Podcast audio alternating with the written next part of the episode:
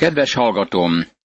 Bírák könyve hatodik fejezeténél folytatjuk ige tanulmányozásunkat. Gedeon a következő bíró. Történetét a hatodik és hetedik fejezet írja le. Isten hatalmasan fölhasználta Gedeont. Ő az egyik legérdekesebb bíró, jól lehet nem a legkiemelkedőbb. Valójában egyik bíró sem volt különösen nagy. Kis emberek voltak, a középszerűség jellemezte őket. Minnyájan jelentéktelenek, alkalmatlanok és hiányosak voltak. Valamennyiüknek volt valamilyen gyengesége, és olykor emiatt választotta ki őket és használta fel Isten. Szeretnék valamit megemlíteni ez eset háttereként. A bírókról szóló leírást a kritikusok semmibe vették, és azt mondták, hogy mivel ez nincs benne a világtörténelemben, ezért ezek az események valójában nem mentek végbe, és nem volt olyan helyzet a múltban, amibe beleillenének. De mindez megváltozott az archeológusok ásóinak és a tudományos kutató munkának köszönhetően, amelyek ilyen nevekhez fűződnek, mint Burney, Moulton, Breasted és Garstang. Ezek a kiváló konzervatív tudósok megadják nekünk a bírák könyvének hátterét. Már tudjuk, hogy a történelemnek ebben a különös időszakában Egyiptom gyenge, nagyon gyenge volt. Valamikor világhatalom volt Egyiptom, de igen meggyengült, mert a fáraók tehetetlen emberek voltak ebben az időben. Voltak belső problémák és zavarok is. Ennek következtében az ország elvesztette gyarmatait. A holtenger keleti és déli részén lakó törzsek szorongatták az országot. Azért nyomultak ebbe az irányba, mert nagy szárasság volt a földjükön. Több éven át tartott ez a szárasság, és a pusztaság nomád törzsei kezdték elfoglalni Izrael területét. A midiániak és az amálékiek a sivatagi beduinok között laktak, akik az országba vonultak. Gedeon története így kezdődik. Izrael fiai azt cselekedték, amit rossznak lát az Úr, ezért az Úr Midján kezébe adta őket hét esztendőre. Midján pedig kemény kézzel bánt Izraellel. Izrael fiai rejtekhelyeket készítettek maguknak a hegyekben, meg barlangokat és hegyi erődöket Midján miatt. Bírák könyve, hatodik rész, első és második vers. A midjániak és az amálékiak rendezetlen nomád törzsekként nyomultak előre. Letarolták a termést és mások élelmiszereit. Általában a családtagjaikat is magukkal vitték. Valójában mindent magukkal vittek, amivel rendelkeztek. Lesátoroztak, amint haladtak tovább. Ebben az esetben nem kapjuk meg a létszámukat, mert a világon senki sem tudta volna őket megszámlálni, annyira szervezetlenek voltak. De puszta becslés alapján is azt mondhatták róluk, hogy sokan voltak, és elárasztották az országot. Izrael gyermekei elfutottak előlük otthonaikból, és a barlangokban meg a szakadékokban éltek. Számos bizonyíték van arról, hogy Izrael földjén élhettek barlangokban, különösen a bírák korszakában. A régi történet ismétlődik. Izrael vétkezett, és a mélybe zuhant. De Isten megáldotta Izraelt Debóra irányítása alatt. Amikor vétkeztek, Isten átadta őket a midjániaknak, és ők szabadulásért kiáltottak fel, mert jószágaikkal és sátraikkal együtt vonultak fel, úgy jöttek, mint a sáskák tömegesen, maguknak és a tevéiknek száma se volt, és behatoltak az országba, hogy tönkretegyék. Bírák könyve, hatodik rész, ötödik vers. A midjániak Izrael gyermekei ellen vonultak föl. Olyanok voltak, mint a sáskajárás, amint elárasztották a földet. Nem lehetett megszámlálni őket, ami azt jelenti, hogy óriási tömegben érkeztek. Annyian voltak, hogy még maguk sem tudták a számukat. A midjániak látták, hogy jó termés volt Izraelben, és szükségük volt a gabonára, meg az élelmiszerekre nekik és állataiknak egyaránt.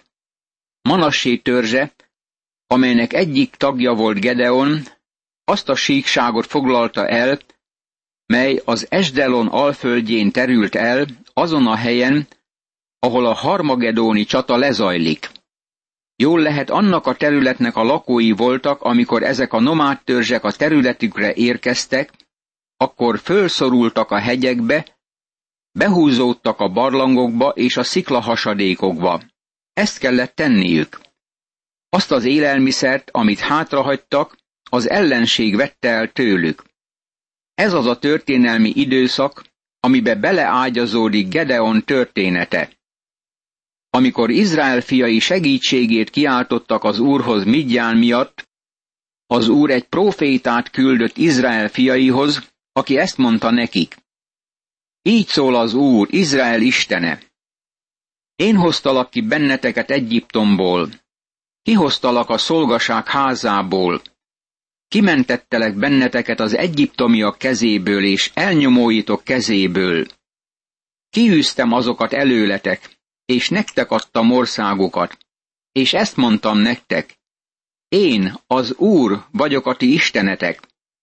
Ne féljétek az emóriak isteneit, akiknek a földjén laktok, de nem hallgattatok szavamra.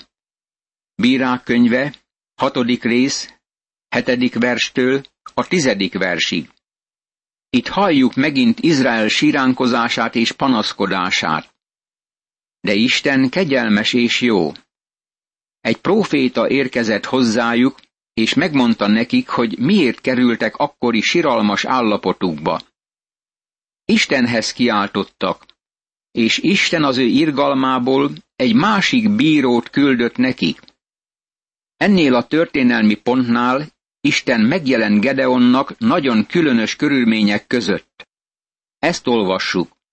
Azután eljött az úr angyala, és leült Ofrában a cserfa alatt, amely az Abiezer nemzetséghez tartozó Joásé volt. A fia, Gedeon, éppen búzát csépelt a présházban, hogy megmentse Midján elől. Bírák könyve, hatodik rész, tizenegyedik vers. Gedeon nem hősként és nem jeles emberként mutatkozik be előttünk. Tudod-e, hogy mit csinál? Gabonát csépel a présházban. A szőlőprés a kulcsa ennek az egész helyzetnek. Abban a korban a szőlőprés mindig a hegy lábánál volt, mert levitték a szőlőt a szőlőskertekből. Természetesen a szőlőt a legmélyebb pontra vitték le. Ezzel ellentétben a gabonaszérű mindig a domtetőn volt, a legmagasabb ponton, amit csak el tudtak érni, hogy a szél kifújja gabonából a polyvát. Itt találjuk Gedeont, lent a hegylábánál, amint csépeli a gabonát. Ez azonban a szőlőpréselés helye szokott lenni, de most nincs más hely, ahol a gabonát ki lehetne csépelni. Mennyire elkeseredhetett ez az ember? Miért nem megy a domtetőre? Fél a midjániaktól. Nem akarja, hogy meglássák, amint csépeli a búzát. El tudott képzelni elkeseredését? Semmi szellő nincs a völgyben. Ezért feldobja a búzát a levegőbe, és mi történik? Vajon a polyva távozik a gabona közül? Nem. Visszahull a nyakába és a ruhájára, és nagyon kényelmetlenül érzi magát. A legjobbat igyekszik tenni a gabona megtisztításáért, és még mindig dorgálhatja magát a gyávaságáért, mert fél fölmenni a domtetőre. Azt hiszem, sóhajtozva nézhetett föl a domra, és ezen gondolkodott. Felmerek menni a domtetőre? Gedeon nagyon elkeserítő helyzetben volt, de Isten mégis fel akarta őt használni. Látjuk majd, hogy Isten miért használ egy ilyen embert. Ez volt az az idő, amikor az Úr angyala, akik sokunk hite szerint nem más, mint a testet öltése előtt megjelent Krisztus, Gedeonnak is megjelent. Ezt olvassuk róla. Az úr angyala megjelent előtte, és így szólt hozzá. Az úr veled van, erős vitéz. Bírák könyve, hatodik rész, tizenkettedik vers. Nem mond nekem, barátom, hogy nincs humor a Bibliában. Nem gondolod, hogy humorosnak hangzik az, amikor az angyal Gedeont erős vitéznek nevezi? Istennek nagyon jó a humorérzéke. A Biblia természetesen komoly könyv. Az emberiséggel foglalkozik, ami bűnben leledzik, és Isten megváltást akar adni az emberiségnek.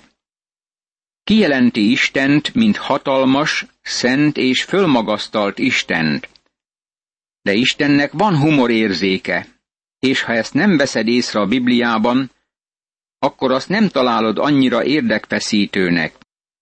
Jézus Krisztusnak is volt humorérzéke. Egy napon ezt mondta a farizeusoknak. Vakvezetők, kiszűritek a szúnyogot, a tevét pedig lenyelitek. Máté evangéliuma, 23. rész, 24. vers. Ha nem gondolod, hogy ez érdekes, akkor legközelebb majd nézd meg egy tevét. A tevének több púpja van, mint az űrjárműveknek. Már utaztam teveháton Egyiptomban, és rájöttem, hogy még szarvai is vannak a tevének. Nekik van a legnagyobb ádámcsutkájuk a világon. Kérgesedés van a térdükön, aztán nagy patákkal rendelkeznek. Egyes tevék egy púpúak, mások két púpúak. Akármerre tekintesz, mindenütt kidudorodásokat látsz rajtuk. El tudod képzelni, amint ezek a vallási vezetők próbálnak elnyelni egy tevét. Istennek tényleg van humorérzéke. A legfurcsább az volt, hogy az úr erős vitéznek nevezte Gedeont, pedig valójában gyáva volt. Azt hiszem, hogy amikor Gedeon felnézett, és meglátta az úr angyalát, amint azt mondta, hogy erős vitéz, Gedeon maga mögé tekinthetett, hogy meglássa, vajon van-e ott valaki, mert ez a kifejezés nem illet rá. Aztán az angyal felé fordulva így szólt. Kicsoda? Én? Azt gondolod, hogy én erős vitéz vagyok? Amikor lent vagyok a szőlőprésnél, és dobálom föl a gabonát a levegőbe, pedig ott kellene lennem fönt a dom tetején. Ha én erős vitéz lennék, akkor ott találtál volna rám, nem ide lent a domb aljában. Én nem vagyok más, csak egy gyáva fickó. Az úr bátorítani akarja őt természetesen, de az a lényeg, hogy ez eléggé humoros megszólítás, ahogyan az úr Gedeon felé fordul. Isten most arra szólítja fel Gedeont, hogy szabadítsa meg a népet, és a legkülönösebb embert hívta el erre. Ez az ember kisebb rendűségi komplexumban szenved. Gedeon azonban ezt mondta neki. Kérlek, uram, ha velünk van az Úr, miért ért bennünket mindez? Hol vannak mindazok a csodák, amelyekről atyáink beszélnek nekünk, hogy hogyan hozott ki bennünket az Úr Egyiptomból? Most meg eltaszított bennünket az Úr, és Midján kezébe adott. Bírák könyve, hatodik rész, tizenharmadik vers. Az úrangyala nem azt mondta, hogy Izraellel volt abban az időben, Gedeonnal volt. Őszintén szólva, nem volt Izraellel a bűn miatt. Az angyal ezt mondta, az úr veled van, egyes számban, veled, Gedeonnal. De Gedeon nem tudta elhinni, hogy az úr vele van. Most tudni akarja, hogy hol vannak azok a csodák, amelyekről atyáik beszéltek nekik. Azt gondolta, hogy az úr elfeledkezett Izraelről. Tévedett, amennyire egy ember tévedhet. Az úr egyáltalán nem feledkezett el róluk. Ők feledkeztek el az úrról. Ez az ember nagyon rossz érzelmi és lelki állapotban van.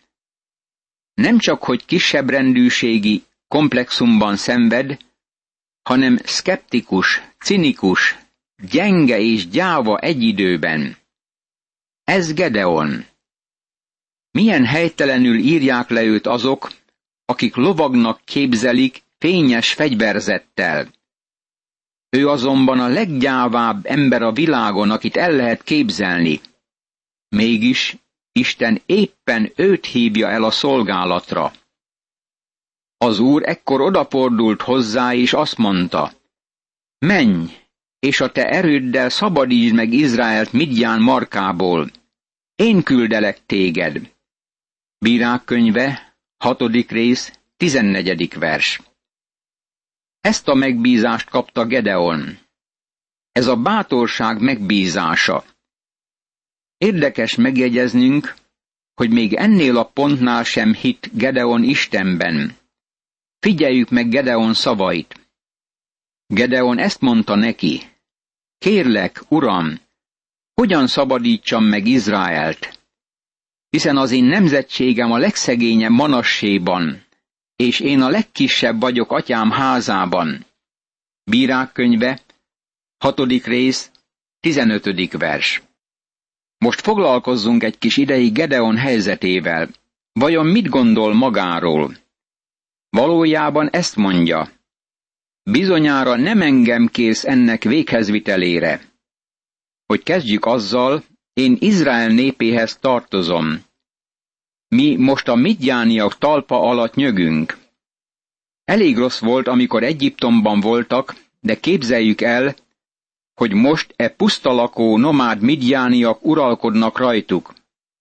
Rabszolgaságban vagyunk, elrejtőzködünk, és én a hegy lábánál csépelek.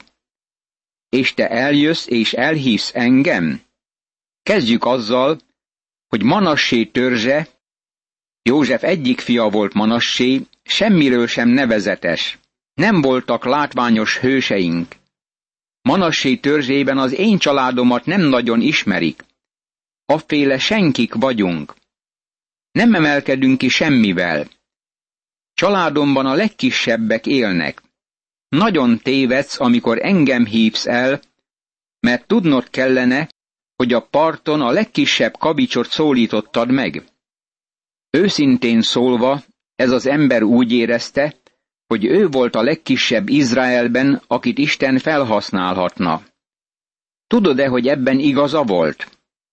Ő volt Izraelben a legutolsó, akit Isten elhívhatott. Ma az a problémánk, barátom, hogy a legtöbben túl erősek vagyunk ahhoz, hogy Isten felhasználhasson minket. A legtöbben túl sokat tudunk ahhoz, hogy Isten a kezébe vegyen minket. Figyeld meg, hogy Isten csak a gyengéket használja. Első korintusi levél első részének 26. és 27. versében ezt olvassuk erről. Mert nézzétek csak a ti elhívatásotokat. Testvéreim, nem sokan vannak köztetek, akik emberi megítélés szerint bölcsek, hatalmasok vagy előkelők. Sőt, azokat választotta ki az Isten, akik a világ szemében bolondok, hogy megszégyenítse a bölcseket, és azokat választotta ki az Isten, akik a világ szemében erőtlenek, hogy megszégyenítse az erőseket. Isten felhasználta mindezeket a bírókat, de nem azért, mert alkalmasak vagy kiemelkedőek voltak. Vajon nem ad ez neked bátorítást, barátom? Tudod, hogy Isten miért nem használ föl a legtöbbünket? Túl erősek vagyunk. A legtöbben túl sok talentummal rendelkezünk ahhoz, hogy az Úr fölhasználhasson. Vannak nagyon sokan talentumos emberek, alkalmas emberek, akiket Isten nem tud fölhasználni. Tudod-e, hogy miért nem? Mert túl erősek az Úr használatára. Pálapostól is megemlíti ezt, és azokat választotta ki az Isten, akik a világ szemében nem előkelők, sőt lenézettek, és a semmiket, hogy semmikké tegye a valamiket, hogy egyetlen ember se dicsekedjék az Isten színe előtt. Első korintusi levél, első rész, 28. és 29. vers. Valami baj van azzal a keresztény lelki munkással, aki elbizakodik. Isten nem használja föl a testies embert. Amit a mi testi gyengeségünkkel teszünk, és még dicsekszünk is, azzal megcsúfoljuk Istent. Isten ezt gyűlöli, és nem tudja fölhasználni. Isten a gyenge edényeket akarja, és egyedül az ilyeneket veheti kezébe. Isten ezt a módszert követi, hogy egy tesse dicsekedjék az ő jelenlétében. Amikor Isten bármit el akar végezni, akkor a leggyengébbeket választja ki, hogy világossá tegye, hogy mindent ő cselekszik, nem pedig a gyenge ember. Ez Isten módszere. Gondolj Mózesre, akit betettek a sás közé, mint csecsemőt. Aztán figyelj a fáraóra, második Ramszeszre, a legerősebb fáraóra, aki a trónon ült. Ő építette fel Egyiptom nagy városait. Tedd most a kettőt egymás mellé. A kicsiny, gyenge, segítségre szoruló csecsemőt, és a trónon ülő hatalmas fáraót. Te melyiket választanád? Természetesen a fáraót, mert ő az erős ember. De Isten a kisgyermeket választotta a sás közül, hogy bemutassa, hogy a világ erőtlenjeit használja fel a bölcsek megszégyenítésére. Ahogy Pálapostoltól olvastuk az imént. Mert nézzétek csak a ti elhivatásotokat, testvéreim! Nem sokan vannak köztetek, akik emberi megítélés szerint bölcsek, hatalmasok vagy előkelők. Sőt, azokat választotta ki az Isten, akik a világ szemében bolondok, hogy megszégyenítse a bölcseket, és azokat választotta ki az Isten, akik a világ szemében erőtlenek, hogy megszégyenítse az erőseket. Első korintusi levél, első rész, 26. és 27. vers. Imádkozzunk! Mennyei édesatyám! Köszönöm neked Gedeon történetét. Hálát adok azért, hogy te egy ilyen erőtlen embert is ki tudtál választani, mint amilyen Gedeon volt. Ezért bízom abban, hogy engem is kiválasztasz, és fölhasználsz a te szolgálatodban, hogy el ne bizakodjam. Segíts, hogy teljesen odaszenteljem magam a te munkádra, az Úr Jézus Krisztus neve által. Ámen.